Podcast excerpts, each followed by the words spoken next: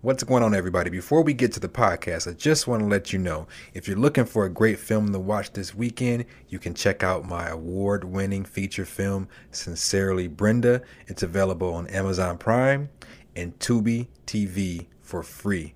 So go ahead and check it out. You won't be disappointed. All right, now let's get to the podcast.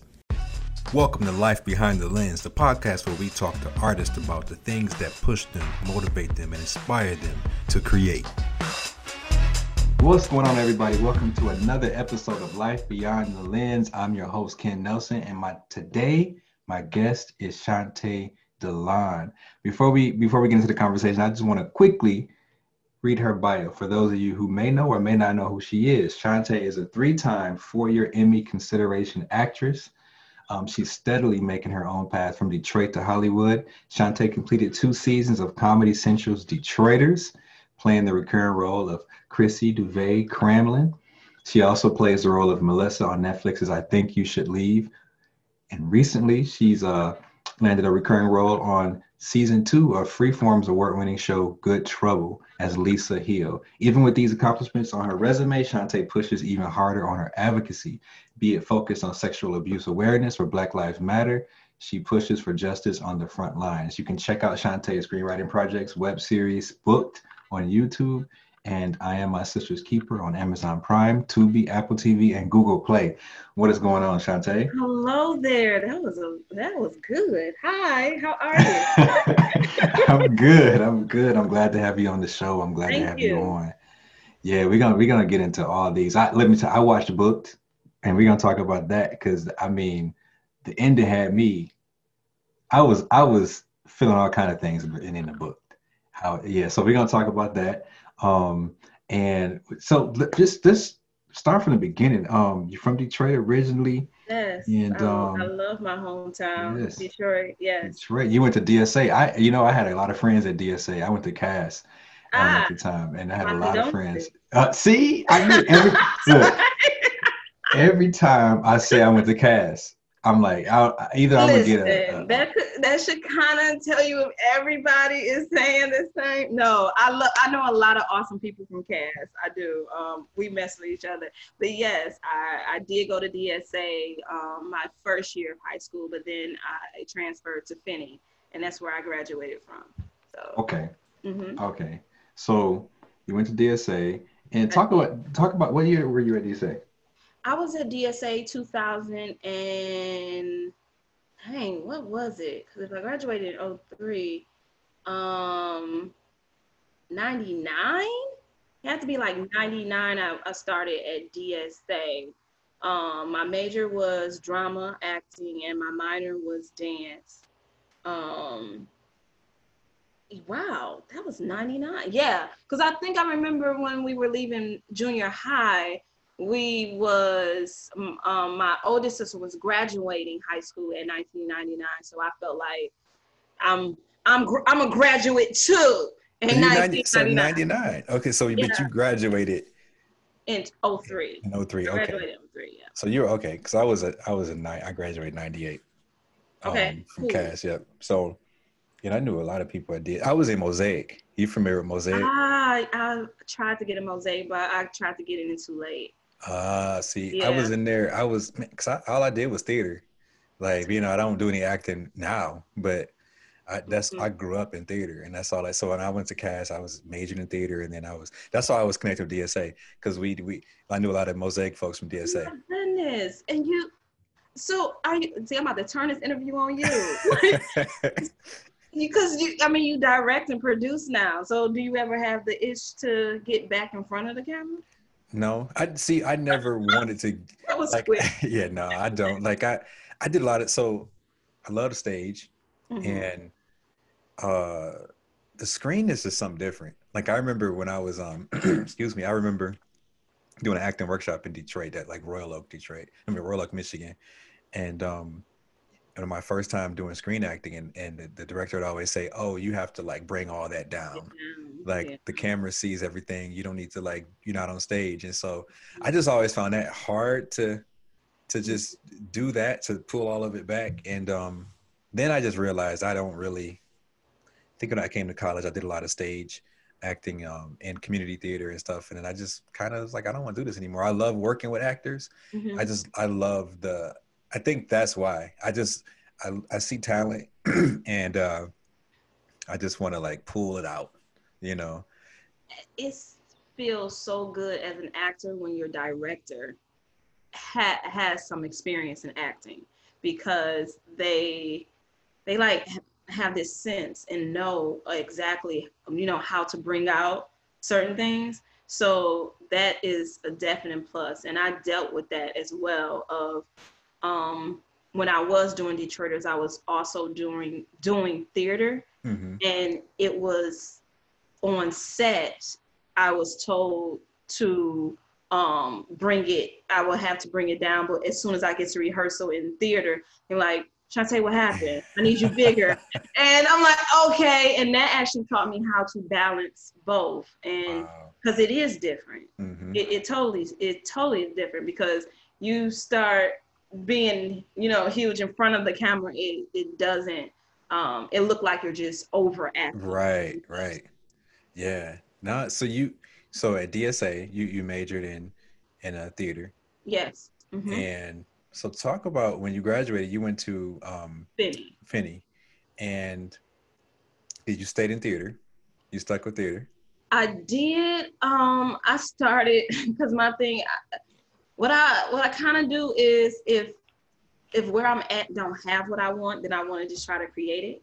So when I got to Finney, I was happy because well, me and my twin sister, we wanted to leave DSA mainly because it was on the west side. We lived on the east. Mm-hmm. We didn't have a car. My parents didn't have a car. So we had to catch the bus, but it was literally like a two hour situation to get there. So we had to be up at five to be there on time at seven, 50 something. We didn't get home until like 7 p.m. So we was like, we tired of this. This is not yeah the life. So we went to Finney, and when I got there, I was happy of the transition of timing and stuff, but they did not have acting class. They didn't have a drama. They didn't have any of that. So I did like a little small petition um, around the ah, school to develop a drama club, and which I did. And um, it was I did like this fundraiser to try and get money for us to be able to put on something. We did one event um, but afterwards, they had to dismantle it because they was like, we don't have like the time and money for this. But um, I started looking for stuff outside of school mm-hmm. to do mm-hmm. because I'm like, I have to act. Like mm-hmm. that's that's something that I always love doing. So I'm like, I have to do something. So whether it was getting into a pageant um, or um, like looking at different talent shows that was around the area. I just had to. So I want to ask you about because you said you you started a petition. Now the advocacy started early, like you know. So talk about that. Like we're gonna talk about that, you know, more in detail. But I want to know where did it come from? Where did that? Did you always have that in you? My awesome, amazing, beautiful father, Elijah. He was um, he was born in 1927 Mm-hmm. So when me and my twin sister, we were the last when we came around, my dad was in his late 60s when we were kids. So I was hearing about um, stuff that they was trying to teach us in, in, in school. I was hearing it firsthand from my dad who lived it.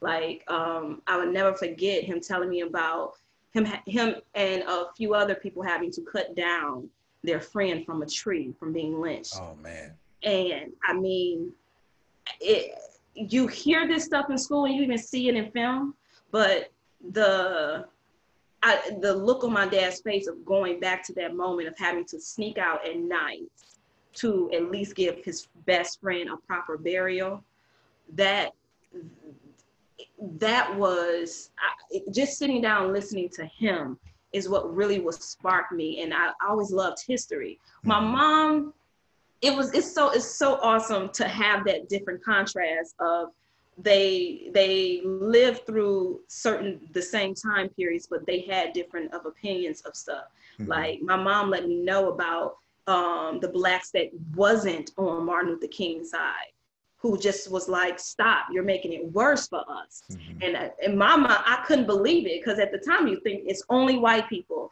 mm-hmm. that's trying to stop this, but the blacks are also was so scared because they like, listen, you people are dying. You, you the stuff that you're doing is getting people killed. Would you understand that mentality? Because when it's your child as well mm-hmm. that you're in fear for, you just want stuff to stop. But it's certain things in people like uh like John Lewis to to see his um, autobiography um, Good Trouble and to hear and see his mom say how scared she was for him it's kind of goes back to my mom as well when I would do things like that. And she's like Shantae just just chill. Just just wow. stop. Like I, when I knew she was doing it out of love my dad would be to the side like go get him girl. Like wow. like go get it. And both of them showed that love in different ways, but I just always loved my history. I loved being black. I loved my kinky hair. I love uh, uh, it, it was a time, I'm not gonna lie, it was a time when I was a kid where I wanted to, I, I like, I saw what white girls was getting mm-hmm. and I wanted what they got. Mm-hmm. Like I saw when I would go out for auditions, mostly all the roles would be white mm-hmm. for Caucasian, but um, for blacks it would be um, uh, other or um, uh, any race. Like mm-hmm. it, it, it would have that any race in parentheses, and so any race you see black, Asian, Latino, um, Indian, all every we're all bunched up in this any race, but all the leads and supportings mm-hmm. are white. So I did have a moment where I was like, dang, I, I want to be white. And that was the that was the point of I think I was about 11 because I wasn't getting like um, called in for any modeling or um, acting stuff. And after for like uh, that was like a snippet. I say for like almost a year that oh, happened. Oh man! So you knew from a young age you wanted to be in the arts because you was yeah. like, wow, so yeah. when did you have? Well, first I want to before I ask that, like I want to. You said your mom mm-hmm. was uh, fearful a lot about, and your dad was. The. So how was that dynamic? Did you see the dynamics between the two of them, like when it came to uh, advocacy? Uh, how was that dynamic? Yeah, it you did. Um, both of them, because it's funny because my mom was a firecracker too. But that's the funny thing about it. But her thing was if if it was presented, if if it was a situation that came like just autumn just, just randomly came, then yeah, we need to deal with it. But to go and seek it, she's like, no, oh, don't. Oh, okay. So with my dad, he was both of them was peacemakers, but my dad was more of by any means necessary. And my mom was protect my children and mm-hmm. I'm going to protect you. So when it became when it came to that, um, with both of them, it was it was a little conflict, but they always found a way to, um, I guess, I guess more so meet in the middle of. Um, when it came to my brothers, it was my mom gave my dad that more so respect of okay, handle they they will listen to you more as a man. And I don't know how to present it as a man would need to see it. Mm-hmm. So you can you can do that. But of course, she was more protective of her girls. But right. I was the one that was like, Dad, I, I mean, I want to be a boxer like you. My dad was a middleweight boxer, but he always would say, No, I don't, because he knew the challenges of being um, a boxer. He because mm-hmm. he still dealt with um it was uh, never about you being a woman. Uh, like it was never about your gender. It was just the challenges. It was just the challenge yeah. itself. It wasn't about because even baseball and all that others because i was more so into the things that i guess would be considered the the guy thing. Because mm-hmm. um i did a put see I did like a small little petition as well to for me to be able to be on the baseball team and not the softball. I eventually was on the softball, but I was like, why can't I be? Because I grew up playing baseball, mm-hmm. and I didn't know how to. I didn't. I didn't want to play softball. I was like, no, I know how to play baseball, but they was like, no, you can't. You need to get on the softball team. So I went to the principal, was like, this is not okay. This is whatever. But um, my dad, he was the one to also explain, like, Shantae, there is a strength difference there. They will hit that ball harder than you, and if it hit you, so it's certain things that he would, both of them would try and as much because it's no manual of being a parent, mm-hmm. and um, that's why I try not to be so um, uh, judgmental of when parents make the certain decisions, especially oh, yeah. now I ain't gonna lie, I am judging parents at this moment about this whole pandemic thing and sending your kids to school. I am. Yeah, that's, that's, why that's a tough one. Yeah. Yeah. Go ahead, drag me right now.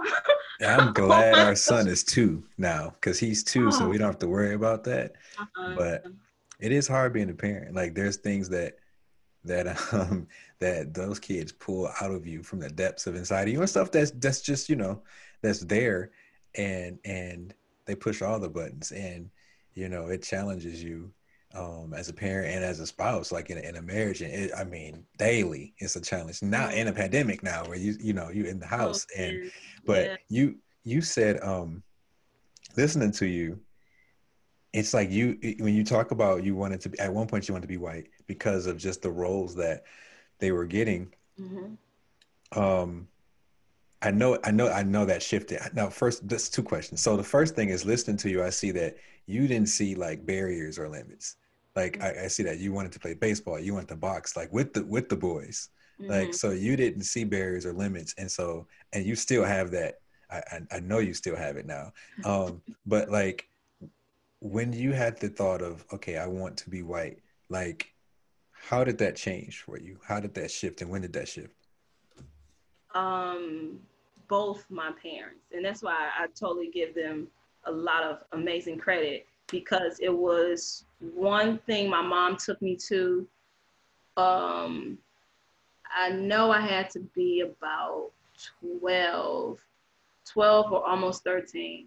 And she took me to, and it was a modeling thing. And it was all white girls and I was the only black girl there, and I was the only one I called in the back. And my mom was sitting next to me, and I was so angry. And so when we got in the car, I was just venting, and my mom was letting me vent.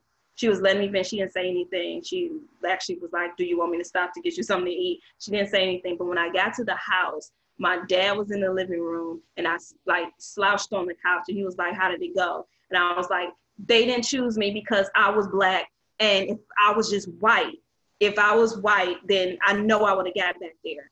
And both of them gave me this talk of how how I should never um, think less of myself because of what someone else has or get.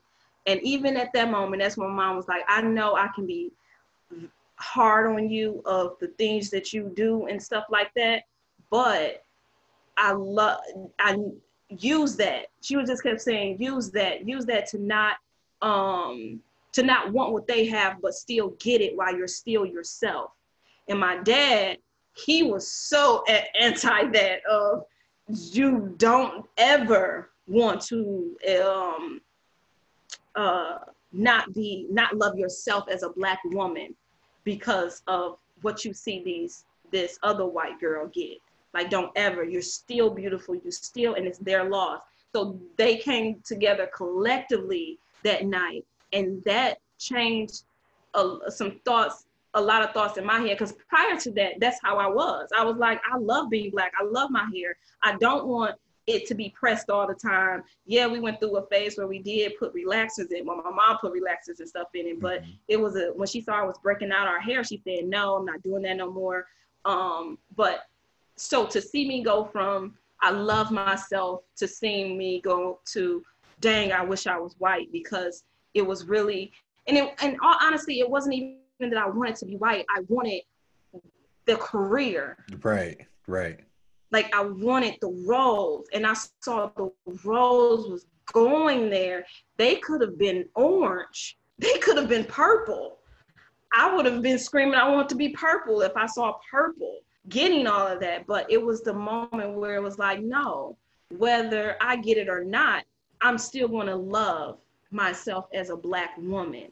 And well, at that time, it's just a Black girl. And from there, I have never um i mean i think all of everyone is beautiful in their own right but i just love my culture. I love my race. I love our history, the good and not so good, um, because it strengthens us. And um, it's just knowing, knowing and loving who you are is a is the I feel like is the very um is a very spiritual thing because you mm-hmm. can't love someone else unless you love yourself mm-hmm. and you project without even knowing it what's on the inside of you like um the first thing is well how can you um if you don't even have a sense of i love god or have a sense of relationship and stuff in that area you're going to project whatever is on the inside so mm-hmm. mm-hmm. if someone hates themselves I feel like it's impossible for them to know how to give you proper love. Mm-hmm. So I, no, it's no conceitedness or nothing. It's just I love being a black woman. Mm-hmm. You you went there, and I was that was my next question. I was going to ask you how much um, did God have a role in your household growing up? Oh, this is interesting because my in the beginning, in the beginning, my dad we my dad was Muslim and my mom was Christian. Mm. So it was a confusing environment as a kid, and I, I I told my parents this when they were alive, and we it was it was a good conversation and it was a settled conversation even when they were alive. So I'm now comfortable with talking about it, but it was a confusing thing because I felt like if I prayed to Allah, I was not, my mom would be upset. If I prayed to Jesus, my dad would be upset. If I celebrated Christmas, my dad would not want to talk to me. If I wanted to know more about the Quran, then my mom would just go off. So it was a battle. And yeah. so growing up, I was like, I want to know who God is for myself. And so I went on my own. Um, this was about 15, 16, because during that time, 15 and 16, I just, I went on more of a out of control type teen situation, but it was really depression. Mm-hmm. I was dealing with a, a lot of depression and um, I was acting and stuff wasn't even um, in my, I would say, life at the moment to to to have a place to to to place it like another place um you know if people are dealing with stuff i know mike tyson he said boxing really kept him out of a lot of stuff because he was mm-hmm. dealing with a lot of stuff the um acting was my gym and even at that moment, I my family knew was, was something was up because I didn't want to act, I didn't want to dance, I didn't want to do anything in the arts. So I just went through this whole depression thing at um, around 15, 16. And it was one time, it was the night after my 16th birthday, my sweet 16. I took about five or six pills and drunk it. Drunk like drunk some liquor and stuff with it laid on my floor and i said god i i don't want because at the time i knew it was i i knew it i felt jesus was lord that's that's just and i'm saying this was my experience i felt jesus was lord even though i how much i loved my father and was um had a great relationship with him at the time i knew and felt Jesus was my was God. So as hurtful and just angry and not happy at the time that I was, I said, I laid on that floor and I said, Jesus, if you God, then I guess I'll wake up tomorrow, but I really don't want to. But if you if you are, then I guess I will. And I woke up. Mm-hmm. And I I know I don't because even later on I was like, okay, I won't test God. Um, I yeah, won't, yeah. you know how you know, like uh, when the you devil straight up told yeah. Jesus, jump off this cliff if Jesus. Right. So it wasn't me, but I, I think I, that's what I that's what I love you. That even though God knew that I didn't know what I was like how I was saying and what I was doing. So he even gave me grace at that moment. Mm-hmm. Like he knew I wasn't intentionally testing him. Mm-hmm. Like, oh well, then do this. It wasn't like that. It was more of a I want you to be real and I want help. I do. I really want help, but I'm also hurting at the same time. So it was after that I started going to church while I started going to my acting classes. And my sister Kawana had a lot to do with that too, because she was in church. And what she did is, though I wasn't so into wanting to um, go to Bible studies and stuff, she volunteered to take me to my acting classes. And when she took me to my acting classes, she would just play gospel music. Mm. Like that's all she did. She didn't force a scripture down my throat. She didn't she didn't she just played gospel music. And one time she I got in the car and she it, she wasn't playing it. And I was like, "Can you play that song you was playing last time?" And I saw a smile come on her face like, mm-hmm, "I sure can." And it it's amazing the little things that you can do to show people and her life was changing. Like her testimony to me was more of of what I saw, not what she was saying, mm-hmm. but what I literally saw changing in her life. I saw people she should have cursed out, mm-hmm. and she just said, "You know what? God bless you." And I was like, wow. "What?" wow.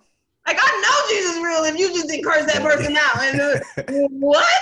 Like I'm not even kidding you. That it was her lifestyle that I saw change. I was like, oh wow. So if that maybe this is some real stuff, like this is, and I was interested in it. So God lit Jesus it has literally been the compass of what I choose to do, what I choose not to do, the the route I choose choose to take. Because honestly, I could have I I could have been on some big stuff. Mm-hmm but um, it was one time I was just straight told I can't um, because the character was not a Christian and it was like a she was a divine type thing, um, and this was for a a huge corporation. I'm trying to say it without saying it. A huge corporation that um, you also can have action figures of this person. Mm. And it was a dream come true. And the they told me that I could not while I was playing the role, I could not say anything about Jesus or I could wow. not um like say I'm a Christian or anything because people don't separate that. The audience don't separate you from this superhero. Mm-hmm. And I was like, oh my gosh, like, are you kidding me? Like, I did not understand it. And I heard that one of the actors that they tried to do that with, but he was huge already. They tried to do that with, he was like, F you. I'm gonna say Jesus if I want to say Jesus, but he was a huge actor. Right. So they right. didn't they didn't cut him, but and I and even at that moment I said, you didn't tell because uh, me and the other actors were talking to each other. Mm-hmm. So I knew another actor was Muslim. They didn't tell him he could not say anything about the Quran or Allah or anything. They only told me I couldn't say anything about Jesus. So I let that go. And it was not, some people was not happy.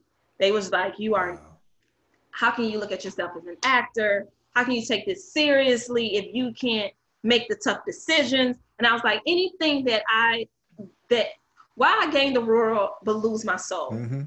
Yeah, yeah. I can't. Yeah. I can't. If I can't take Jesus with me, why would I want to be yeah. there? And it's, that's just yeah. I can't. Yeah, no, this is good. This is good because I've I've been um lately reading a lot about uh world worldly success. Uh-huh. And well, there's no such thing as success in the kingdom, right? I've, I've been talking with a friend. He said it's only obedience, and so, um, but the worldly success because I'm like, okay, like Lord, how how do some of these people they got fame and money and and all these things and they don't believe in you, mm-hmm. right? Mm-hmm. And so, so I'm like, Lord, when people when you see that, like, I guess what am I trying to say? I'm saying like, what is the difference, right? Mm-hmm. Um, and what are you gaining? Like, so you say I'm gonna give all that up, mm-hmm. and and I was reading something that said there's an emptiness that goes with all that. Yeah. Like, and so I think the the pursuit of more I truly believe it's the pursuit of trying to fill this void that you can only yes. feel with, with, God, yes. with a relationship with God. And so, you know, with that, and, and you're going to continue to be in pursuit of more. And um, you can have, you could just be regular, whatever, or, you may not have much, but you have joy. Mm-hmm. And, and it said God can change you on the inside. Amen. You know, and He oh, can change your true. surroundings and other people that just have the stuff they can change their surroundings but they mm-hmm. can't change their inside they can't do that with god and so here you to hear you say that and to hear you say that people say why would you do that blah blah blah it's because they don't understand it's just it's so much of this right now in this world especially with social media and just the the the um the entrepreneurship culture and the yeah. you know want to be billionaire millionaire culture yeah. and it's so much of that and, and people that if you're not mature and if you don't know God like that. Even if you know God, like it's still not being mature in in the the spirit and knowing like that's not like you said that's not worth it. It's not worth it in the end. It's not because you're going to, like you said, you're going to continue to keep trying to fill that void. That's why they see so many celebrities sad. That's why they see so mm-hmm. many celebrities like hating themselves and committing suicide and on drugs mm-hmm. and trying to fill it with liquor, with alcohol, with um, with just so much stuff because it is that hole. Then people want to say, well, they got all the money in the world, they got all the fame in the world, but it's nothing like having that or having having that joy, mm-hmm. and it's it, it was I mean, I cried. Like I, I don't want to. I want folks to understand that it's still it's it's still flesh on these bones. Right, so even right. while saying no, thank you, I can't do this. I still went in a corner and I cried, and I was like, God, like what, what, what, why, why, why we even bring this to in my, why even give me the audition? Like why? Like it was a lot of stuff, but you know what's and I do say this is amazing. I will use the word amazing. What's amazing about it is they shot the pilot and it still didn't get picked up. Mm. That project still didn't get picked. So I was like, okay, okay. Like it's just you can't you I, you it's we can't want this dream and want this um uh, I would say to say that like we can't want this dream and get it by by doing just anything. And that's the unfortunate part that I'm starting to see, especially during this pandemic. Mm-hmm. Unfortunately, is people just want to work. They want they want to work. And my question when I look and see it, I'm like, y'all don't have a mask. I see people just like um like the food is sitting out, it's no covering. Like, and I know folks that's been on a set that got sick. And the the the, mm. the thing is right now, my godmother passed away from the coronavirus. It's some people in this industry that died. Brenda Perryman from the coronavirus. This virus is real. So it's it feel like the same thing of well, I want this now so I'm gonna get it now. And right now, LA is shut down. They have, I'm, I'm talking about for months, they went through this guidelines thing of how do we get back on set? So my thing is, if the people that have they just approved this like 53 million deal with SAG and stuff. Mm-hmm. So if these people that are millionaires are still trying to find a way to make sure that everyone get on set safe, I get my my question is is are we sitting back as independent filmmakers? Are we making sure that the people on set um, are safe, are will be healthy? And I've it's been both. I see some where it's not a lot of people and they have on masks and stuff. I'm like, that shows some respect mm-hmm. for for folks. But there's other people that's like, look, I just need to get this film done. Right. I need to get this right. film. And that's to me the same thing of, well, I just want this role. I just want this role, and I just can't. Uh, it's.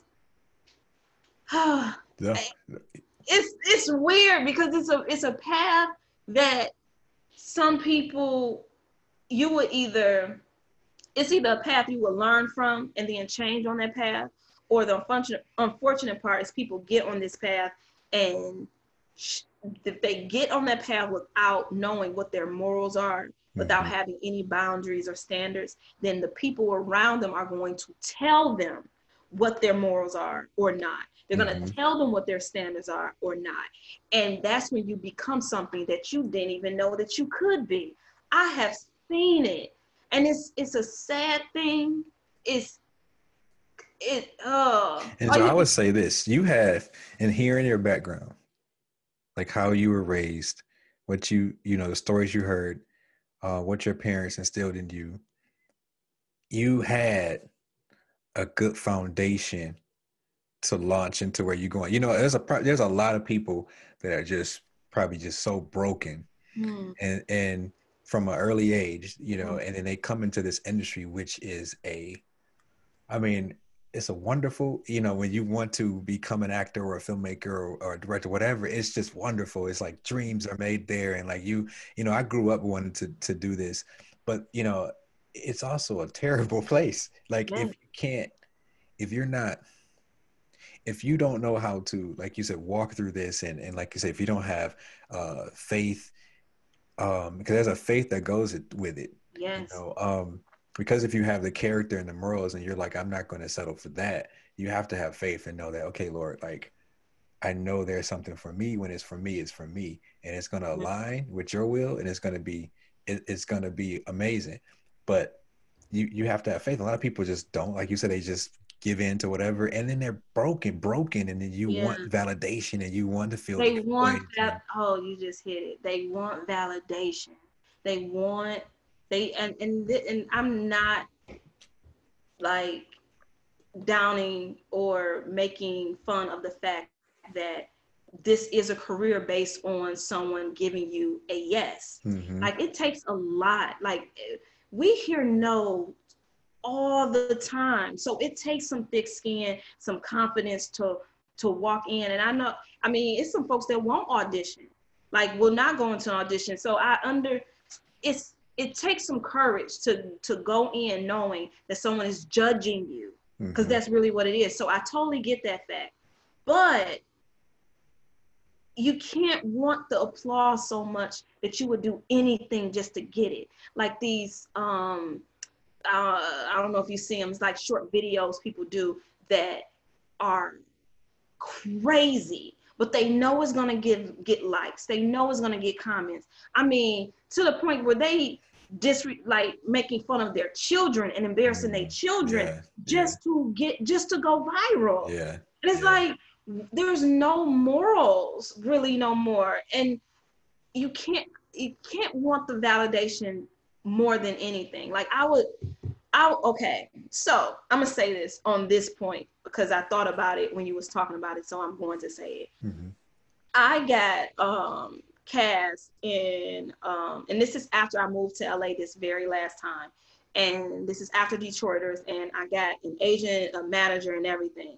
But I also have a agency in Michigan still, because my agency here was like, yeah, you can keep the Michigan one, it's totally fine. But the agent in Michigan, they I was told that they wanted me to well, I got cast in this project for Chicago Fire. Um, great. But Chicago Fire wanted me to come in as a, one, a local hire, and two, at um, a, a, a, a five liner. It was like a one liner or a five liner. And in acting world, that means you're literally there for probably one scene. So if you come in as a local hire, that means I have to pay for my own flight to Chicago. I have to also pay for my own hotel and stuff to Chicago. And then with the five liner, that means um, I'm probably there, yeah, yeah, for just a day or so. But the thing is, my manager, this is something my manager had, like taught me, and I love that she taught me this. The pay that they wanted to give me, and the fact that it was just a five liner, would have made my status as a recurring actress on Detroiters and my pay on Detroiters decrease mm. immediately because it's like the first thing when your agent, if you book something, um, like when I did Good Trouble, mm-hmm. they ask, what was the last pay. I, I, think they do that for any regular job. They ask you what were you paid at your last job. Mm-hmm. They do that in acting. What was you paid at your last job? So if my pay was at a certain number for Detroiters, and I then say yes to Chicago Fire, and my pay is way lower, now, now I, my manager got to tell these people, well, now she's at five hundred dollars and some, but when I was doing Detroiters, I was in thousands. So she was like, "This isn't good, Shawntay. You have it's it's it's wise to say no. Wow. I can't tell you what to say. Mm-hmm. But I'm as your manager, I'm giving you the wisdom on what how this business works. I'm like, oh my gosh. I one didn't know that. I wow. didn't know. That. So I had to tell the agent in Michigan, no. No, thank you. I thank you, but I can't do this. But all they heard was no. Mm-hmm. And people are so scared to tell their agent, their representation, no no, thank you. I can't do this at this time. This is not something that I am interested in right now.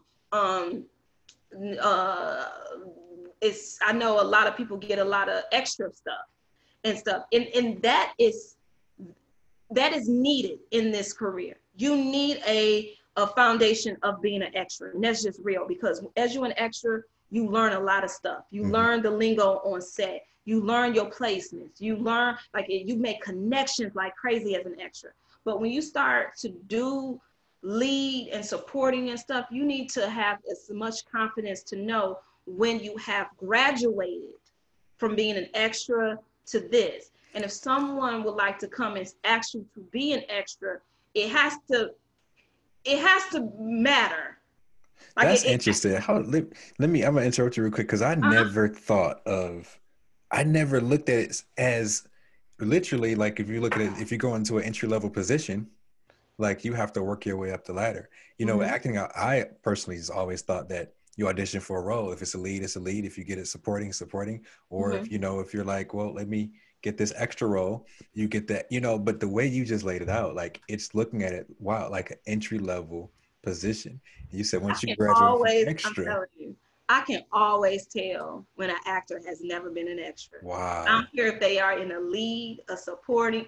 I can always tell when someone has never been an extra. One by the um the lack of humility mm. that they mm. have.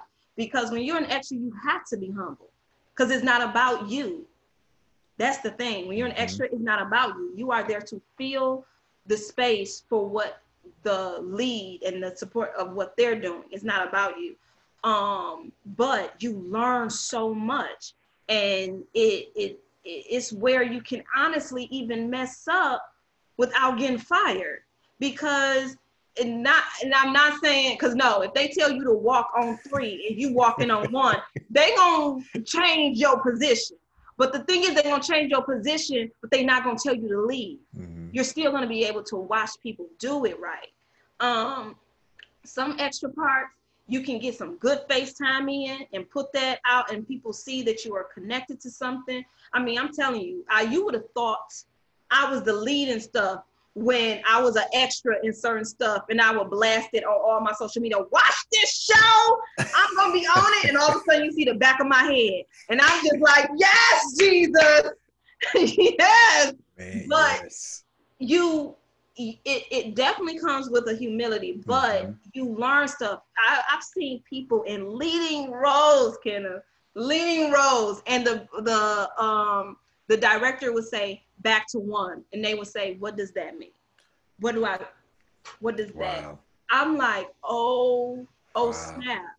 So now it's. I remember Bishop T.J. said something so incredible. He said, "You just because you have it does not mean you can give it."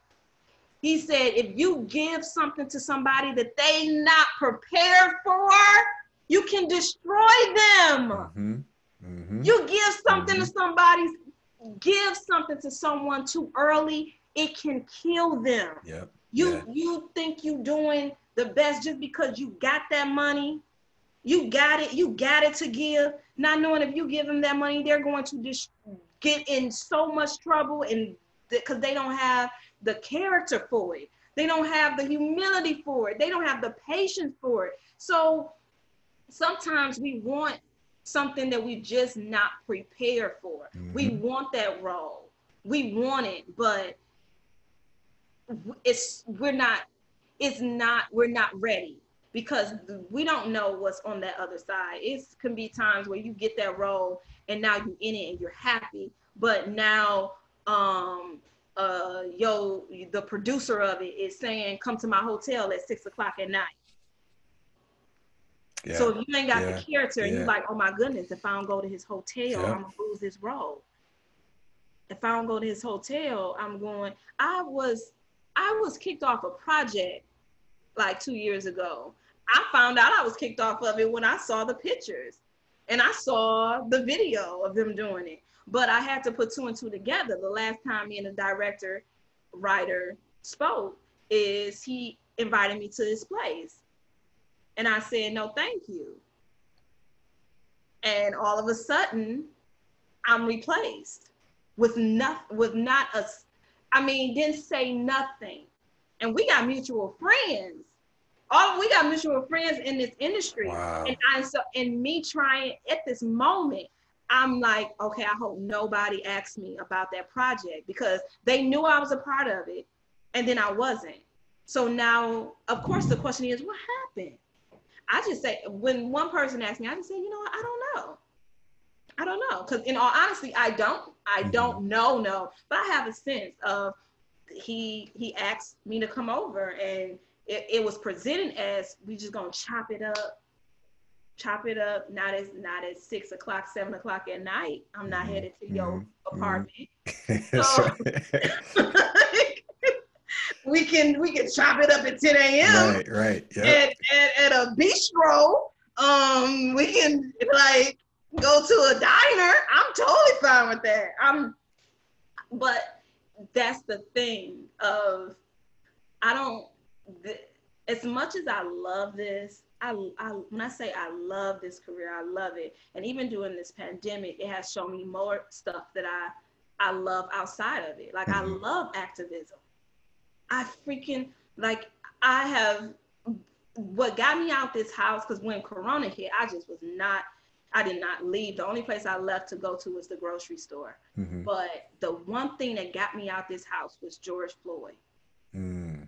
And then I heard about Breonna Taylor. Yeah. And I just I, I, I was at every protest. I was literally, and I, I did wear my mask.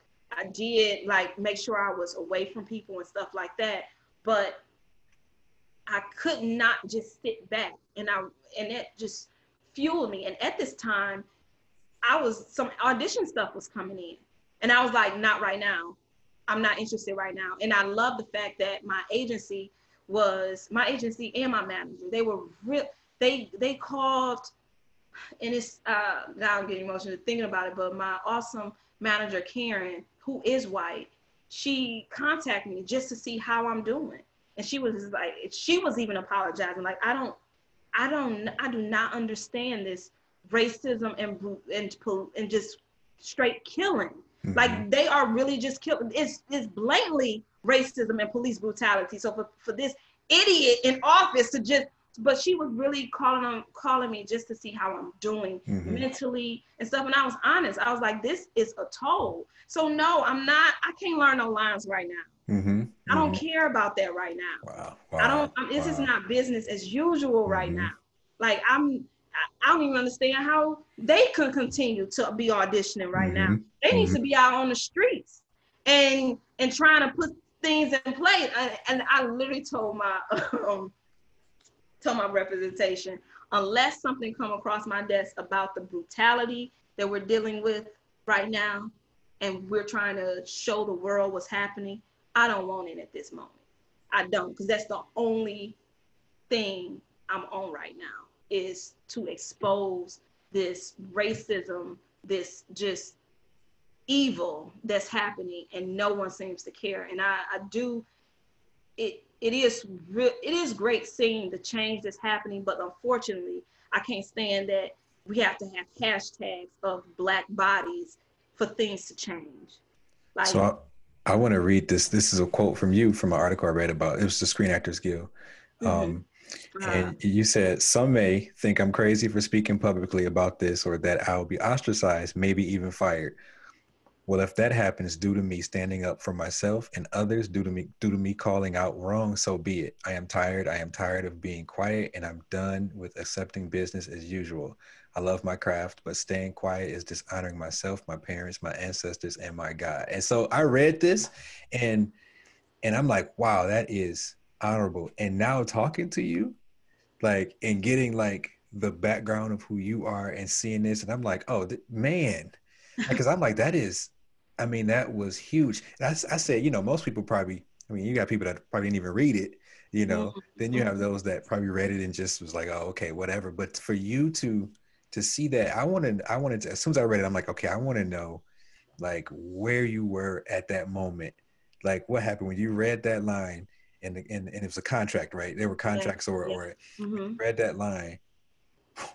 What, where were you? What, what happened? What was going through your mind? So I dipped into Detroit for a minute because I I love I love all my siblings, but I just needed some twin time. So um, I put on my riot gear to just go to go through that airport. And so I was at my sister's house, and this was literally like at 2 a.m. in the morning. I was just going through emails, and I saw that I did not open the SAG, um, the new SAG guidelines. Mm-hmm. So I was like, well, I'm up. So I clicked on it and I just was reading it. And most people do not read. Uh, if you see 56 pages, you're going to read the first three. When it comes to contracts, anybody that know me, I am serious about contracts. Before I do anything, let's put a tear off a paper towel. Let's write exactly what we're supposed to do. And especially during Corona, I was like, how are we going to get back to work? Mm-hmm. So this guidelines thing was telling us how we were going to go back. And when I read that part in there, I couldn't, I, I, I couldn't believe it. Like for them to say, don't travel in urban areas I could not, I kept reading it back like over and over. And I was like, okay, no, this this gotta be wrong. So I took, I immediately emailed them. I took a screenshot of it and I emailed them at 2 a.m. I emailed them. I said, this does not, it was a it was a professional one. I said, this doesn't sit right with me. If someone can get back in touch with me as soon as possible, that would be great. So in the morning, I sent the message to like three people because I know I can't, I'm not always right. Like you don't, just because you feel passionate about something does not mean you're right about it. So most times I try to get some feedback, just someone, someone, someone I can trust to say, yeah, you you kind of own one right now, but it's fine. But I see what you're saying, but I also see that it's not that serious. Um, all three of them, I think I sent it to four, but I know all of them was like, what what the hell? What what what is this? What are you doing? What where is this at? And I was like, okay, I know I wasn't going crazy. So I waited, I waited like five days. They didn't get back to me. and now I felt disrespected mm-hmm. because y'all send emails about our pay when we need to pay our dues, but I know you seen this email.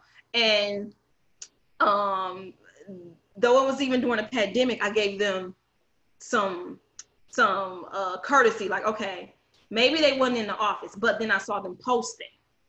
I saw them posting on Instagram, Facebook, Instagram, Twitter. I was like, oh, you're in the office. Mm-hmm. Someone sees this email. And so I post, excuse me, I post on Instagram. I'm trying not to make this public, but I will. They still did not respond. So that's when I made the um, uh, Instagram post.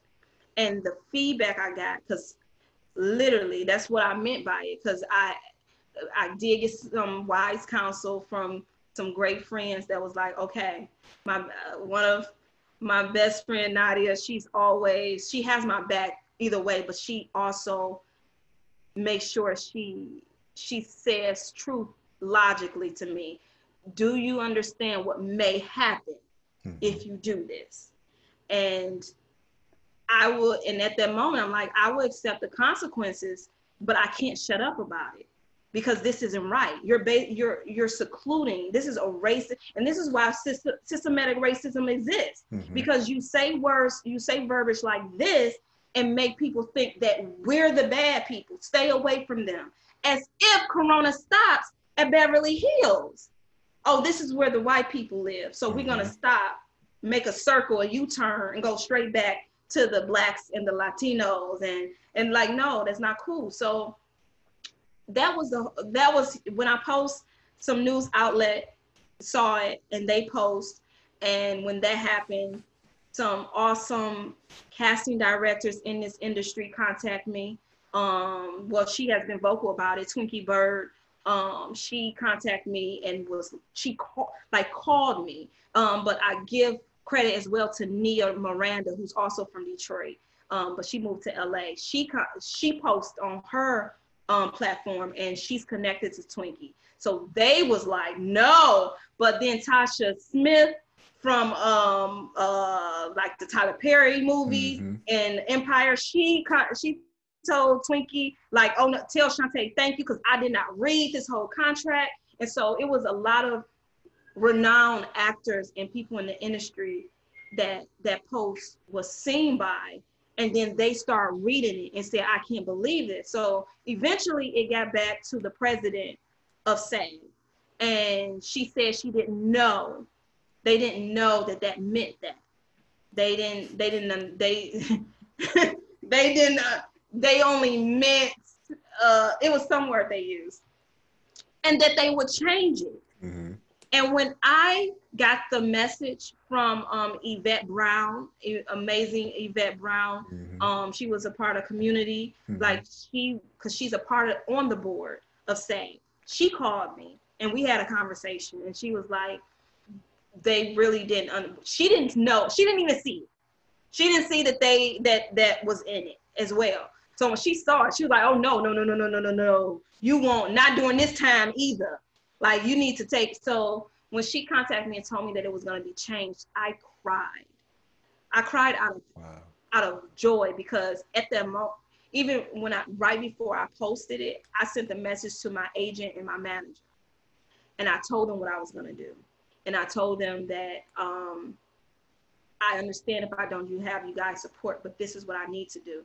When I say my agents was like, go go the f off. I'm tired of this too. Like they had my back. That that was even more incredible. Shout out to your agents. They keep coming up and man, yeah, they yeah, wow. Oh, like they really had my and I I didn't know. I honestly I didn't know. I didn't know if they was gonna be like, well, this is gonna bring backlash on us, so we need to separate for a second. I didn't know, but I was willing wow. to just accept it. And I was like, I cannot, this is not right. Like, this is not like you basically urban. Like, you, you, you can't, and this is, this is what I can't stand.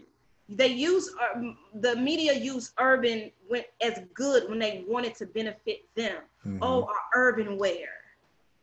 Oh, let's look at uh, urban hip hop. Mm-hmm. When it's making you money, urban is cool.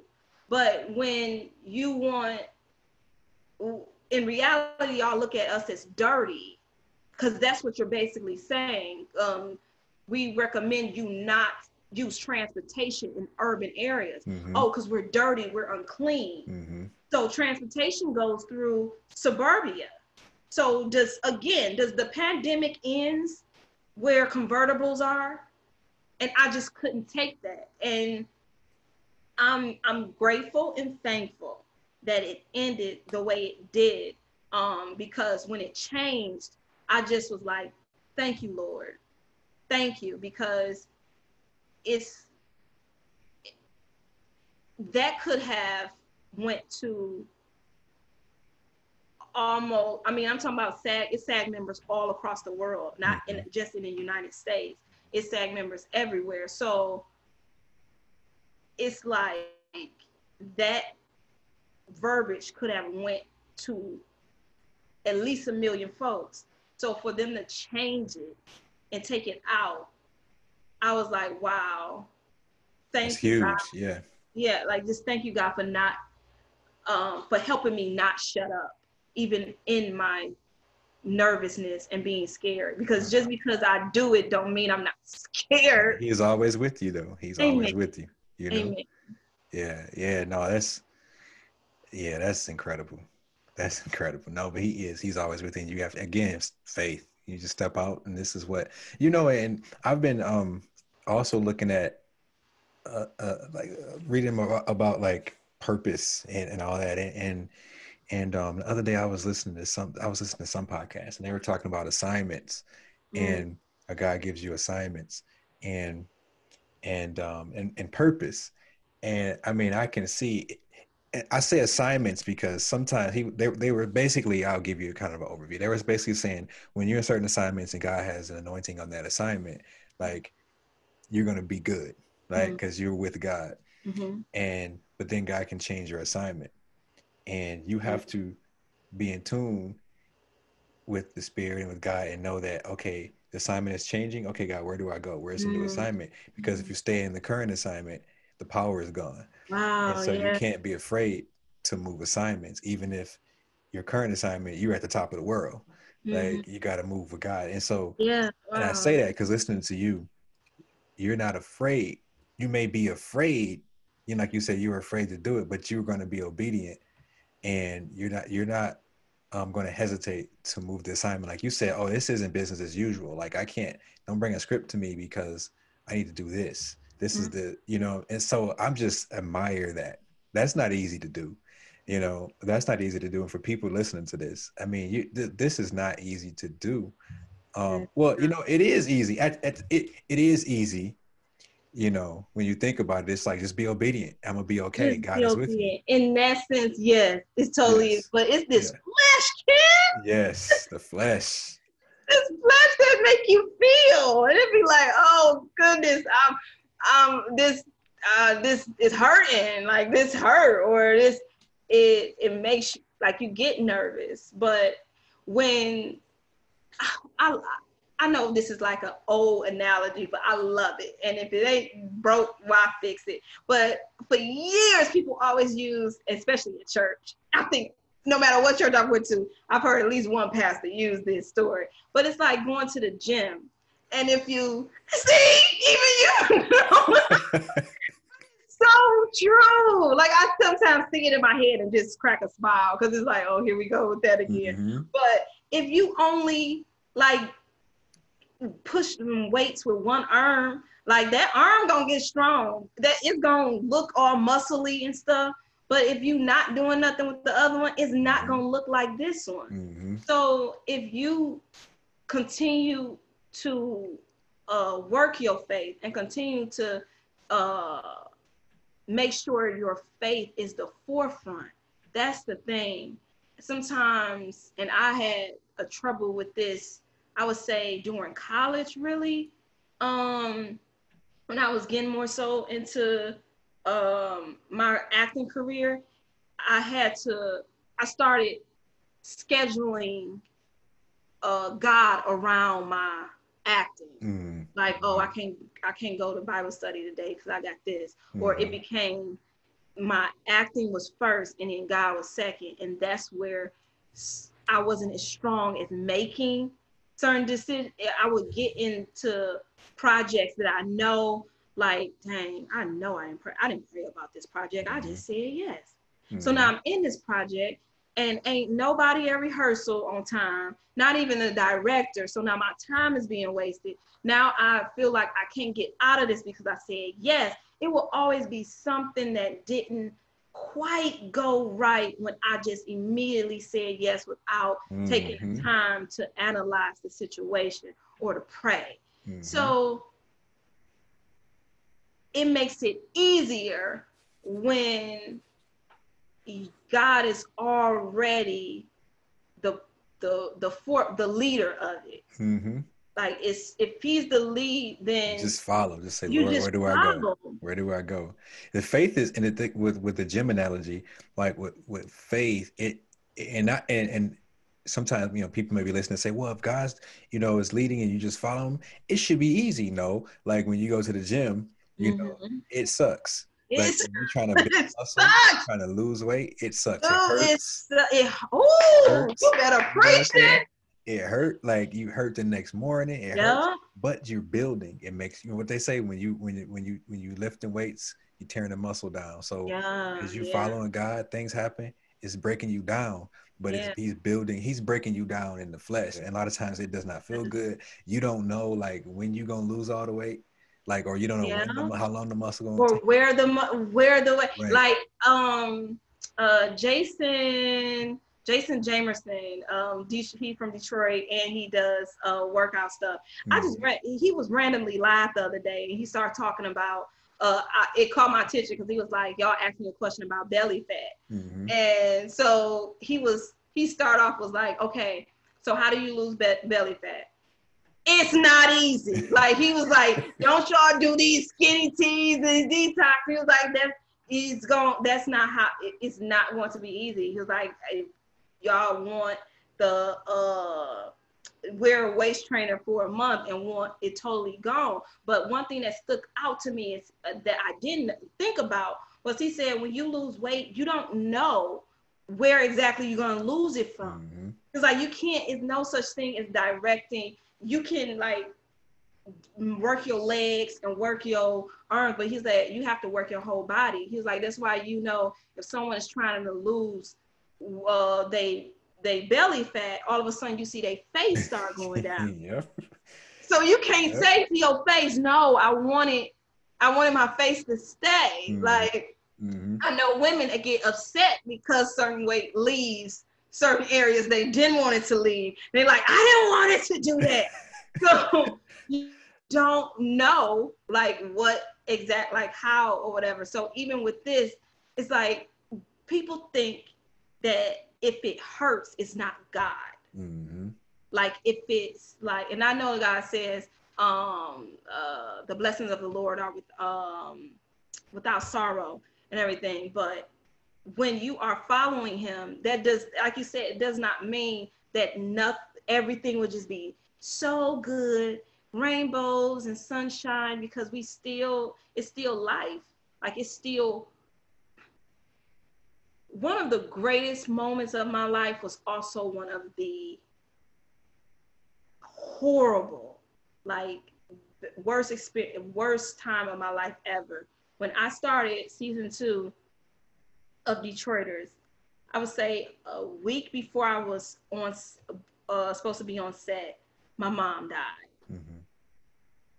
Here, dream come true. Here, the worst thing that I would never wish on anybody, the worst pain I would never wish on anyone. And I had to only, and I still say I say it, I said it in every interview that came to interview me with Detroiters or anything of that nature, I will always just say, when they say, well, how do you feel being doing this and doing, I'm like, Jesus. Because that's the only reason why I'm here. The fact that I, at the same moment of having meetings to discuss my mom's funeral, I'm leaving that meeting to go and make people laugh on set. So I had to ask God, like, I went to my trailer early the day I, and this, my mom wasn't even buried. and I had to start shooting. And so I went in the trailer early and I sat there and I was like, I need you to help me. Mm. I need you to help me. That's I, I I don't know how to do this. I can't do this without you. Mm-hmm. And I kept I started playing gospel music and start praying, start speaking in tongues. Yes, we still people still do that. Mm-hmm. Um, mm-hmm. but I really started just asking God, just asking God to help me. And I will say I was able to push through. And and if I know, I know if I did not have a relationship with Jesus Christ, I would not have been able to do that show. Period. I wouldn't have been able to. I know I could have probably asked them to, can y'all schedule my schedule a different schedule? And they would have probably done it because that was an amazing crew. I love the crew on Detroiters, but um, I knew I had to push and keep moving because if I if I stayed in the room, if I stayed secluded, it wasn't gonna be good. So I was like, I need to get out. I need to um go push through this because my mom was ex- super excited about me. My dad had already yeah. had, huh? As I'm sure she was, yeah. She was. Oh man, I'll never forget when I went to the audition for. Well, when I got, um, when I got cast because I went to the audition because I was oh that's a whole story of itself. I know we. I was gonna ask that. No, I was gonna ask. Oh Lord, yeah. Ken, dude, I had to fight for that. Like I had to like literally call. I try not to say folks' names, but they know they are. I had I would say this because every Michigan actor know who I'm talking about when I say this. I had to call the one the agency that everybody is a part of. I had to call the head of that agency five times a day for at least eight, nine days. For an audition for Detroiters. That's the thing. This is before I even knew about Detroiters. My thing was, you never call me. You never bring me in. You only use the same people. If you're not gonna bring me in, I've been with you for five. I was with this agency for five years and never once stepped in was called into an audition. So I said, I when I um when I kept calling, I was I was the um uh, assistant at the front. Um, in the beginning, it was okay because I would call and say, "Hey, just checking to see, just checking in," because they say you can do these checking, just checking in and see if there's any auditions. Gave her my name, everything. After a while, it became a nuisance to her. Mm-hmm. So she's like, "Shawntay, what do you want?" I said, "I wanted to speak to oh, mm, ah." I said I wanted to speak to. this is the truth. It's the truth. I said I want to speak to Olga. I was like, I want to speak to Olga, and she was like, um, she's not in right. Like I told you, she's not, she's not in, and so I would call it a different time, and she wouldn't be in. I would call it a different time. She wouldn't be in. So I did this literally three times a day, three or five times a day for like, uh, so because one, I know a couple of days I did it five times a day, but the last time I did it five times a day, because I would wake up in the morning. I wake up in the morning, and this time I was living in LA. This was the crazy part. Um, um, but five times I, I will wake up is um because y'all are three hours mm-hmm. ahead. Mm-hmm. So I will wake up at like seven our time, and it would be 10 a.m. that time of when they open. So I will call at like 10:15. I will wait another hour and call. I know their lunch is at noon, so I will call again at two, and I will keep calling. And I did that for about eight days. And the last time I did it, the agent was i mean the uh front the assistant was irritated and finally she gave the phone to olga and was like Shawntay i know who you are i know who you are. I said i was like but is how do you know who i am? I've never even went you never even called me in. She was like i know you are. I sent your stuff. If you want me to if you want me to show the stuff that i've sent i've sent your information on then i was i will send it to you. I said then you need to drop me. And she said, Why are you saying that? I said, Because if I've been with your agency for five years and I'm not even good enough to get an audition, you need to let me go and I need to quit. But I was like, I don't believe that. I don't believe I suck that much to where I can't even get into an audition. That I don't believe it. I don't believe it. Wow. Right? After that, I got an audition for Empire and Detroiters. I'm talking about two days later. Two days later, I was called, and this is how the thing worked. Uh, uh, just as a a, a little note to y'all, when y'all do this, be prepared for it because then I had to fly to Detroit. Detroit because the first thing I actually went to Detroit to audition for Empire because the the audition was Empire, but when I uh before I left, she then but the two days later she sent me Empire size and she sent me Detroiter size. But when she sent me Detroiter size, um, she sent me Leah. Mm-hmm. Um, I think that was her name in the show. She sent me Leah, the girl that plays the assistant. Mm-hmm. She sent me it was her role, and I didn't hear nothing back from that one. But I was got a, I did get a call back for Empire, so I went to the Empire audition drove from Chicago and happened to stay in Detroit another couple of days. And then I was told they wanted me to come in for a callback for Detroiters. And I was like, what what is this show again? And um and when they said comedy, that stood out to me mm-hmm. because mm-hmm. um that earlier that year, a couple of months before that, the awesome, amazing legend Denzel Washington told me to seek comedy. Wow. And, I remember that post. I remember that post. Whoo! When I say the most embarrassing thing is me telling him, oh no, I'm a dramatic actress. And he was like, what is that? like his he was laughing all that time, but as soon as I said that, he got so serious. He's like, he was like, that? he um it, it pierced me. Like it was like one of those times where your dad just look at you and you know you and done something stupid and you don't want to respond. He was like, What is that? And I stayed quiet for a minute. I was like, I I don't do comedy. I do drama. I just do drama. He said, if you're an actor, you're an actor. Mm. What what is this? He said, why are you putting yourself in a box?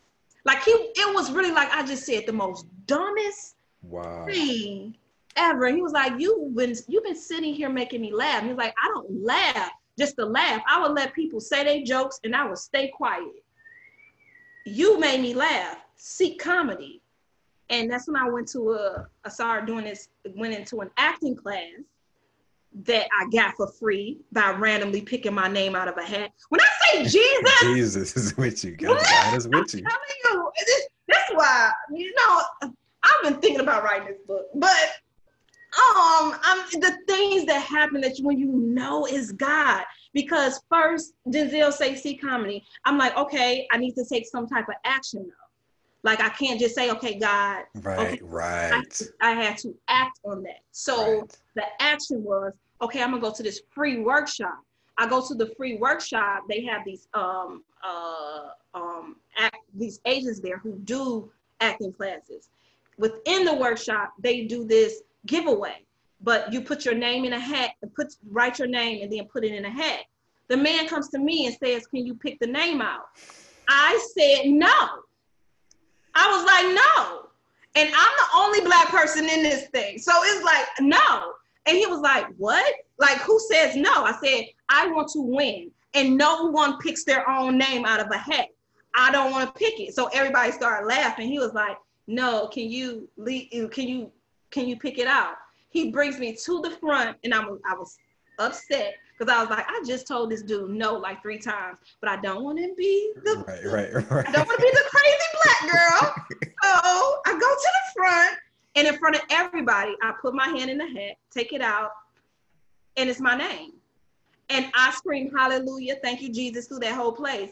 But some people was like, she it's rigged, rigged it. It's rigged. She rigged yeah, to yeah. the point that they did a second one. But I was like, I don't care what you do. All I know is I got this class. So in the class, they ask you what you want to focus on. I said comedy because I don't know. I, I, I need to focus on comedy because in my mind, Denzel said focus on comedy. Right. And um, that was in February. Well, February was Denzel. The class was in April.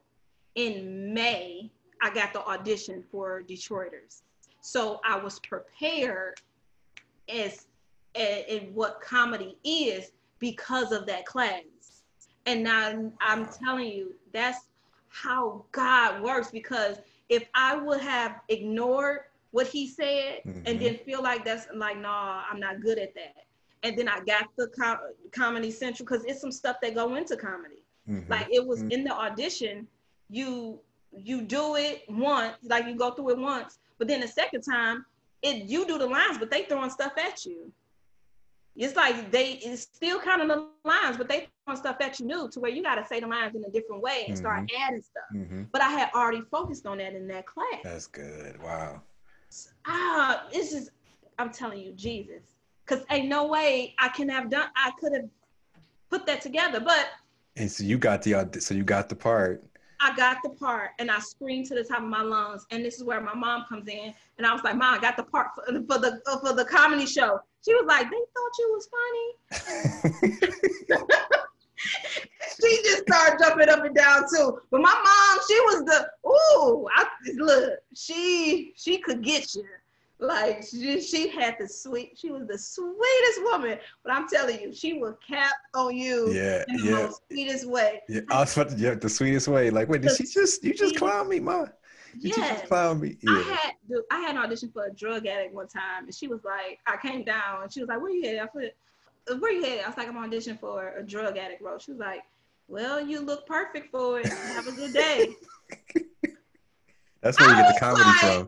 That's where you get the comedy from. It was in you already. Man, I didn't even know it. I didn't even know it. You got the activism from your dad, and you got the comedy from your mom. I was, I would take that because she was a writer too. Like she loved writing poems and stuff. And I started off from writing. I started off with poems, and um, she would sit at her table and write poems all day, and wow. make cards like uh you know Hallmark card she would mm-hmm. draw because she was oh she was a great artist so she would draw what she wanted on the front card and then write what she wanted on the inside and stuff i am determined to put her work out like that's my goal to do that and i'm going to do it mm-hmm. in jesus name in Jesus' name, Amen, Amen. Yes. So you, so you were in Detroiters, so two seasons of Detroiters, yes. and like I, like I said before the podcast, I uh I was always hearing about this great show that shot in Detroit, and like a lot of people that I knew was like had roles in it, you know, mm-hmm. and I just never, I never saw it because I'm like, well, I, you know, if I if I get Comedy Central, I'm gonna have to get a whole package. See, and so man, and that's why, as I said off uh thing too, but I will say it. That's why it unfortunately, well, one of the reasons why, unfortunately, if not the main reason, that it got canceled because most people we're in a streaming world right now. Mm-hmm. That's where I mean, even I do streaming. Like if it's not on a streaming account, I'm like, oh, I don't, I can't, I don't, I don't know how to watch it. If I gotta go through three hoops to to watch it, it's just I, I ain't got time in my mind. I ain't got time for it. Mm-hmm. So with Detroiters, it was only available on Comedy Central. So if people didn't have it, they was like, hey, I gotta, I gotta sign up for this or get this. So most people didn't either didn't know about it or they wasn't wa- like watching it like that. They would watch the rerun reruns on. I think they came on something, but since it been canceled, it has went to um I got it on Amazon. I started watching it on okay, yeah, on Amazon Prime. Uh, well, you have to, to have to uh, subscribe to um, Comedy Central through Amazon, but it's but you know it's easier now. So mm-hmm. I, I, started watching it and I love it. I mean, it's my type of comedy. It's my type of comedy. I love it. I know it's not. Every, I know it's not for everybody, but I I loved working on that show and I love the writing. I love working, especially season two. I know some people got favorites in season one, but season two, I I so loved. And I'm not just saying that because I got more screen time. but, I mean, it's absolutely, it's a great show. Like, I was dying laughing in the first episode. I'm like, oh, this is dope. Like, so I'm on five, episode five, season one right now. And I think right now that's my favorite episode. What, happy you know, birthday, what, Mr. Duvall. Ah, my, my dad's Mr. birthday. Mr. Oh my gosh. Listen, that room because we shot that for like four days. Mm-hmm. That room smelled like the the the bottom pit of people's feet with because all that food was was staying there overnight. and oh, it's thing so bad. We had to start making jokes about it. We was like, oh my goodness. I was like, dude, it smelled like when my dad took his shoes off. This is not okay. But it was so much fun because you get to do all this crazy, crazy stuff and see stunts. Mm-hmm. Like when they was training out the clown, mm-hmm. like he was really like falling. I was like, that don't hurt.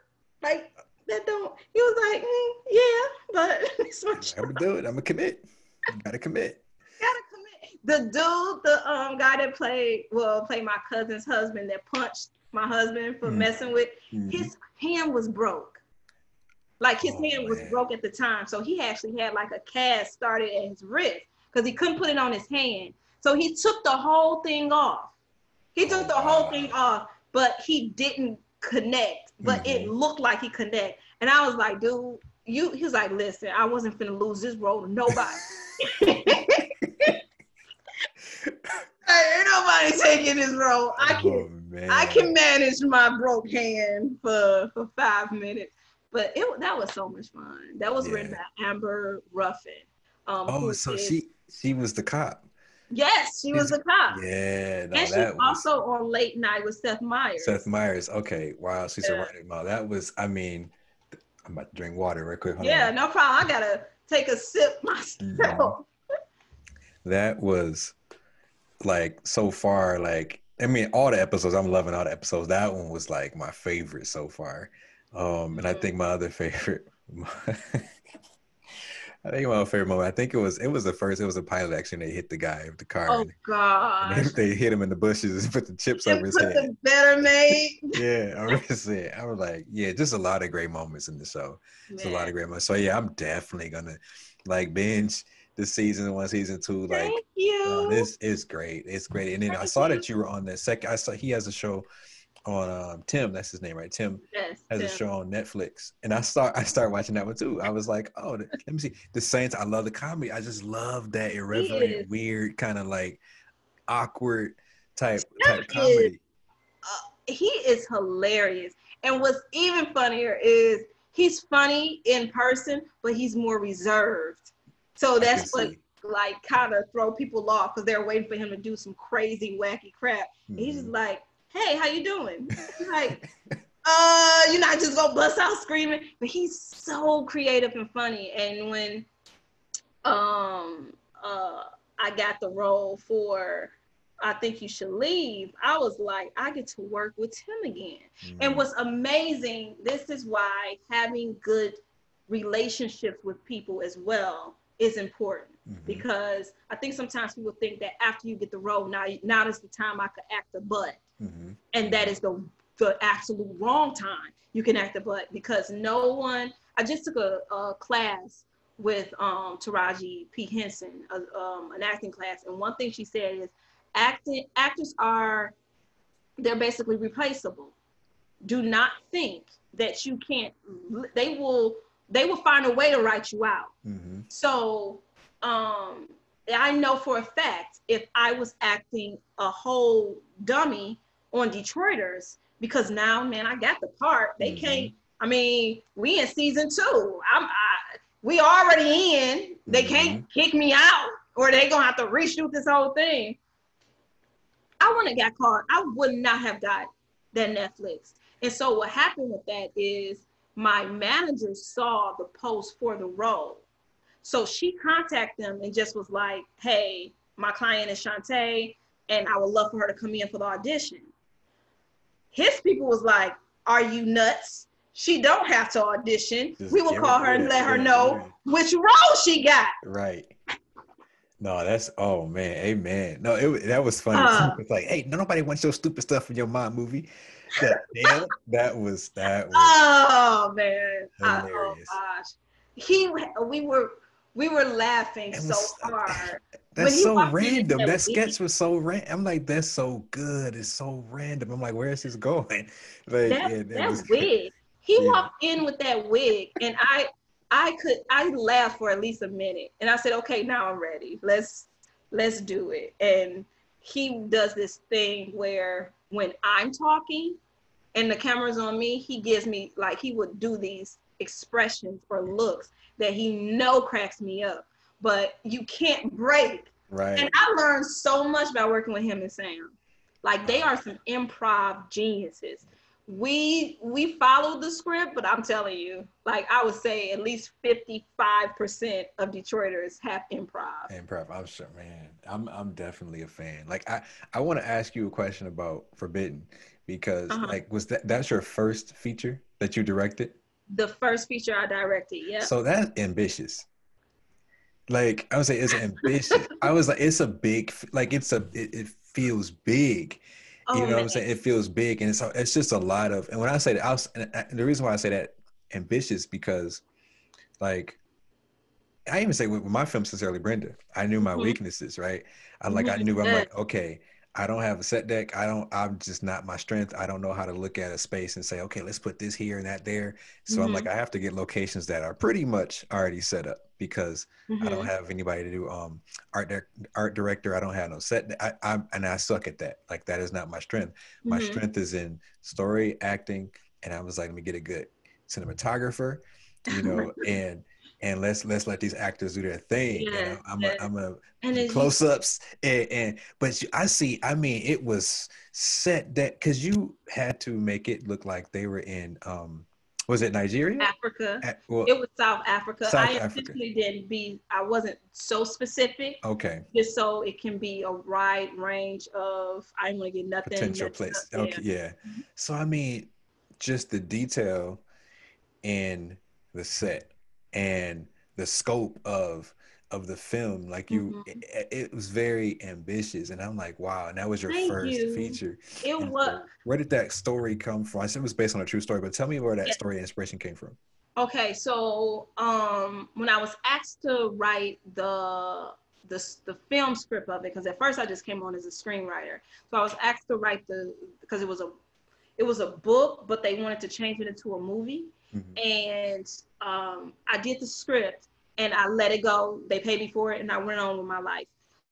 Um, but then it came to where they was like, "No, we want you to direct it," and this is where you have to step like believe in your talent or allow your fear or uh, nervousness to make decisions for you.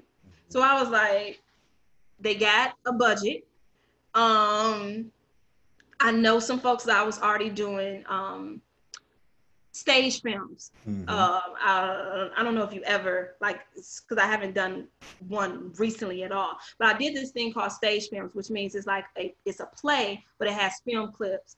Um, film clips incorporated to where uh, the best way I can explain it is someone is acting on stage and then when they walk off stage on screen, you see them in the exact same outfit, the exact same everything, and see them in someplace else. Mm-hmm. So it's really one. It's not like a clip here, clip here. The the the the film clips actually are incorporated in the play to where you have to follow both because it's mm-hmm. one whole moving thing.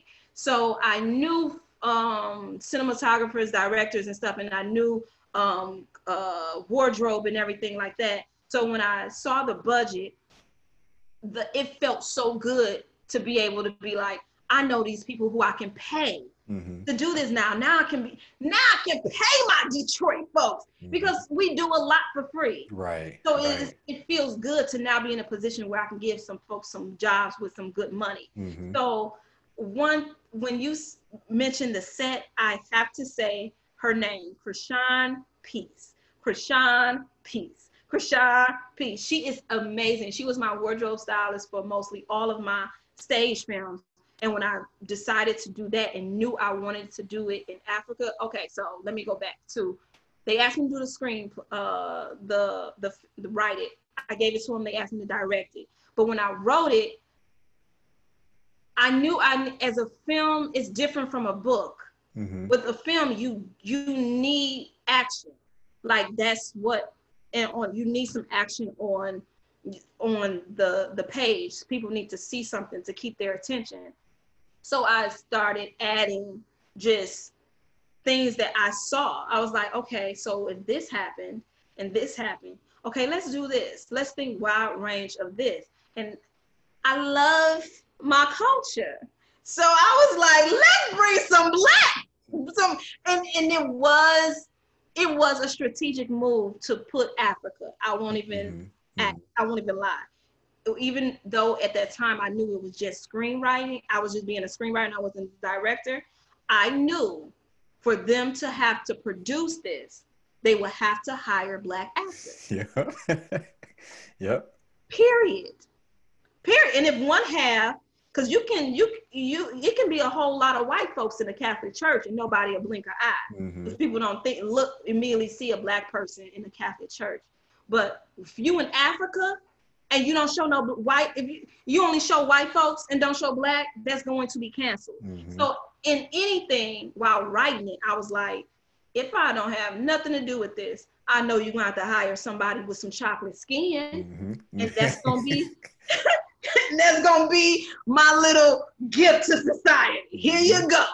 Um, so when they said they wanted me to direct it, I was like, let's do this. And I researched my tell off before we even had a meeting, a crew meeting. Mm-hmm. I researched, I researched. I was I contacted uh, again um, Krishan because she was the set designer, she was the wardrobe. Mm-hmm. So I was like, she had to research. She had to know what certain images meant and what certain designs on people's faces meant. Mm-hmm. What what do if someone if a woman is in high esteem um, in Africa, what do she wear? Because it's way different from the girl that is just becoming of age. So even the how they wrap their hair is different. So I connected with her first and was like, girl, because she had both sides. She had to also um, know she had to get the Catholic church down. Mm-hmm. She had to mm-hmm. know if they if this person wear a cross or how do this person wear their um, garment. It was a lot. So I'm glad I it was amazing that I was able to pay her what she would I think she deserved more, but um, to be able to say, okay, no, this is the budget for the wardrobe, but this is your pay. Mm-hmm. She was shocked because she used to, okay, this is the budget, and right. in the budget is her pay. I was like, no, and that's the first thing I prioritized even before I start thinking about my pay. I was like, how much money would we need to make this look authentic? And the the fun part about this film is the location was only the location because we got rained out at our location outside. Like we showed up the day of our filming, Ken, and it was under mud oh, and water. Wow. Everything was wet. Everything was because we were shooting outside and they had these um like it was some like borders things built that we was going to it was going to look like africa mm-hmm. but everything was underwater like we couldn't even walk to the thing because our foot was in like we had boots on but it was muddy so the one of the um uh camera uh dylan sides i don't know if you know him he was mm-hmm. like i have a haunted house not like 15 minutes from here. Wow. he said, I have a haunted house like 15 minutes from here. And he was he was like, if you want to come see, he was like, it's some it's some rooms in it that you may be able to uh look this up. First of all, you said haunted house, and I mean it was like the blood of Jesus. No. uh, but I'm like, oh my goodness, I gotta make a decision because everybody. Now, this is the thing. This how because this was all the way in. What city was this? I forgot. What, I know it was about 45 minutes away. Mm-hmm. So what we did was we um, had a, a, option of we had a school bus, and so the actors met at the church. They packed into the bus, and then we drove to this place. Mm-hmm. So now we drove to this place, and it's underwater and but Dylan said, I got a haunted house like no no more than like 15 minutes away from here. It's like 10 minutes away. Me and Krishan, cause I need the person that actually got to dress this stuff up.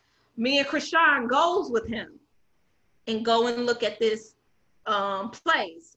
And I about wanted, I cried tears of joy because um, you saw Forbidden. Mm-hmm. Mm-hmm.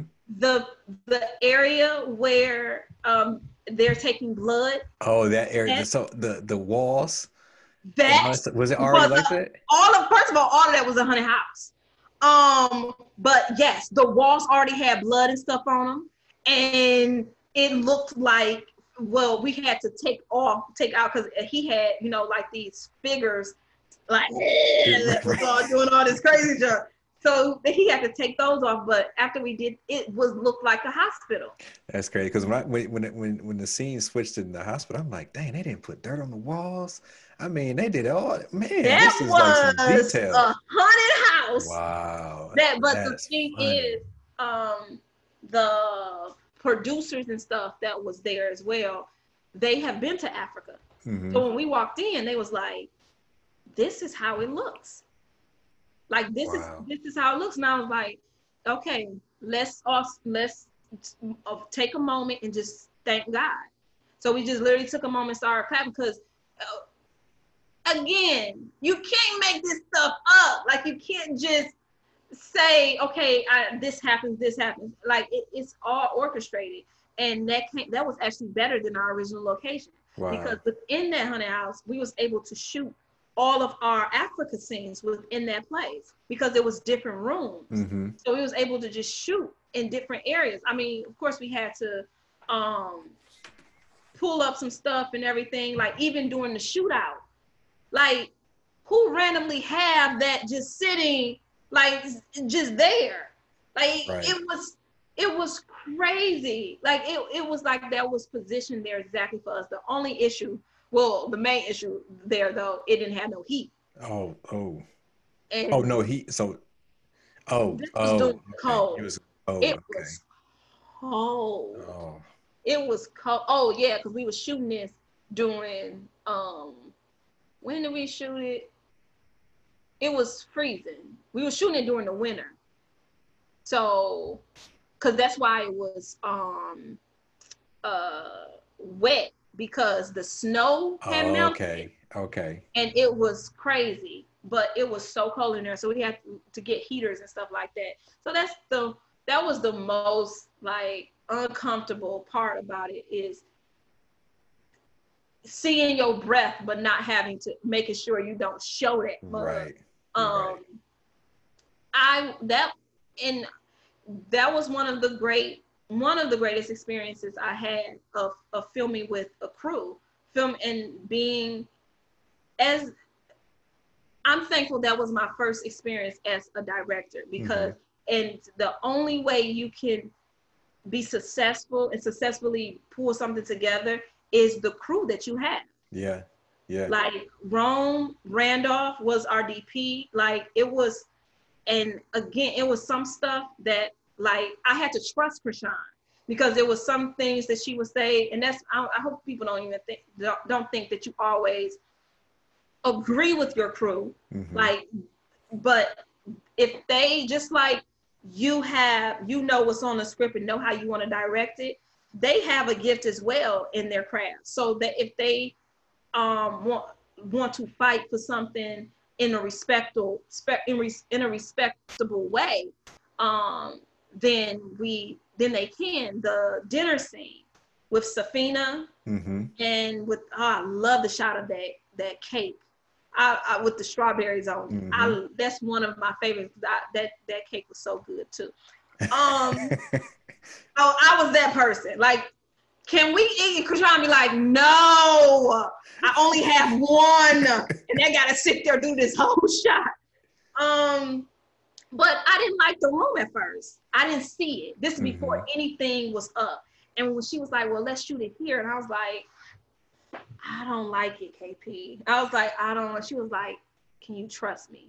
She was like, if if if I'm about to put it how it's gonna be, if you don't like it, we can definitely go to, put do the location right here because it was another area in the church where I wanted it to be. And she was like, I'm telling you, you can do this.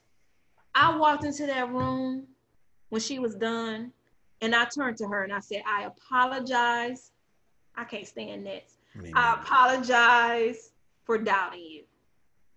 And I was just, she was like, I'm just happy you like it. But you, that she has a gift. She has a gift in wardrobe. She has a gift in um, set design. She also has a gift in acting. She's a great actor. She was the one whipping her truck when, um, like that was her behind that mask. People think oh, it's a wow. dude, but no, she had the Hummer with the uh, top off. So I was like, we need you, because you was like, ain't nobody else driving my car. Because we needed to, you know, somebody to be whipping it. And she was like, I could do it. I was like, put on a mask. Let's do it. But um, yeah, she's really great. But I will say, um, as great as a director you can be is the crew that you have. Right. In the end, you need them. Yeah. Oh yeah. I know. You you. Oh yeah. You. I can't understand. I. I can't understand how directors can treat their crew like crap. Um, I know it happens more and more of the high profile films. They feel mm-hmm. like, well, you're we can just I can just replace you. Um, but that person is there for a reason. They mm-hmm. brought something to the table. And I'm, I'm still down with respect though. Like some people, you got to remind them what their job was and is. Because that's mm-hmm. one thing I do all the time. No matter if it was a short film, no matter if it was a play, no matter if it was a stage film, no matter if it was a, a feature, I at every crew meeting, I say, if you were hired as the director, please raise your hand. Mm. Now that we have that out the way, let's move on. Because sometimes people can cross different paths, mm-hmm. like cross lines into other people's jobs. Mm-hmm. And that's where I know most friction I see, especially in independent film.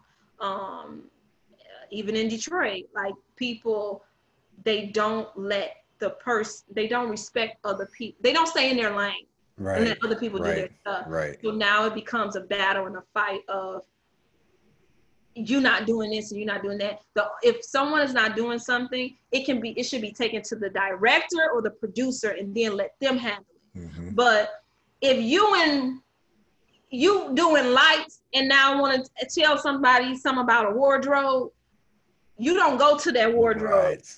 Right. You go to someone over you that go that's supposed to talk to that person. Mm-hmm. So that's how you just keep unity. And I'm a, I'm totally about peace on my set. Yeah. I totally get it. There's always going to be something wrong. There's yeah. always going to be something that go wrong. But I'm totally about if you are the person that likes to complain on set, you are the person that I can't have on my set. Mm-hmm. I don't mm-hmm. care how great of an actor you are. I don't care how a great oh you can you can DP your tell off. But if you complain mm-hmm. the whole 10 hours, yeah. Mm-hmm. Yeah, it destroys morale. It destroys yeah. energy. It's just ah, it's terrible. No, like no, it's it's it's been great talk. You know, I I've met you. This is like I think 2018. This was before you went to LA. I think you mm-hmm. you you you were we were at um Marcel and Azar. They were showing trailers. Yeah. And I remember first of all, I was there and they asked me to show. I didn't have a trailer for Sincerely Brenda. I was terrified. I'm like, all I have is the opening scene. They're like, oh, you could you could show that. I was terrified. Like, oh. so and this is my first feature, so I'm like, mm-hmm. oh my mm-hmm. goodness. And so, um, but I remember. Amazing film, by the way. Oh, thank you, thank you. I appreciate that. Um, I remember where there was this lady there. now I don't know, I don't know who she was. Um, uh-huh and she was like talking. I mean, she like Shawntay, Shawntay. She, I'm like, who is? Oh, I know who you talking about. That that'd be so embarrassing. she went. I, I like people be like, she hired her. Say, I didn't. I didn't know what. No, I. I it was so she went and she stood up and was giving a speech about you. And love for her. I was like, who is Shawntay? Who is this Shawntay? And then when you got on stage and you were just talking I'm like, man, she's anointed. Like, not even really knowing you, like, mm-hmm. and and and you just had this anointing around you. And so now sitting here and like getting to talk to you and understand who you are and our background and what you represent and everything, I'm like, oh, okay. That was that energy coming off of her. That mm-hmm. was that light coming off of her. And that's why people was just like, you know, there's people that people gravitate towards. There's just a mm-hmm. light energy that just pulls them in. And it's, and, it's, and, and yeah so I, I just i mean this has been great i've it's been This a, awesome. lesson for I- me just listening to you talking i'm like yeah there's some things that you know i i take away and i'm like that's good that's good for me to to, to take and learn from Man. and um and I this has thank you. just been Thank great you so much for asking me. Like I, I know, not even kidding you. Like especially during this time, um, and it was a right time because in the beginning, I was just telling everybody no left and right. Mhm. Like anything that came out came my way, I was like, no, I don't want to do anything right now. Um, uh, it was a PBS thing in Detroit that had asked me to do something, and I, I, I, still respect them. I love them, but I was like, if we're not going to be talking about the police brutality, I mean, it was about five, four or five days after um, George Floyd's murder. They Mhm, contacted me, and I said, if, if it's not about this, then what's the point? mhm, Like, who wants to, who wants to hear about acting right now? mhm. like what's why? So i i do appreciate and i love when it comes from people in my my city. Yeah, i, I love it. So thank you. I appreciate no, this. this is great. Like, this is a great- um, and congratulations to you on actually taking something that you enjoy and putting it together and actually doing it i know a lot of people that talk about it so the fact that you have a podcast you present it in a, a professional awesome way the picture's not blurry when you promote it like it's like i mean sometimes be like what what did this set? what is what time how do or don't have all the information on it you won't you would not guess how many times i saw people promote stuff on instagram and did not have where don't you a can link or watch it.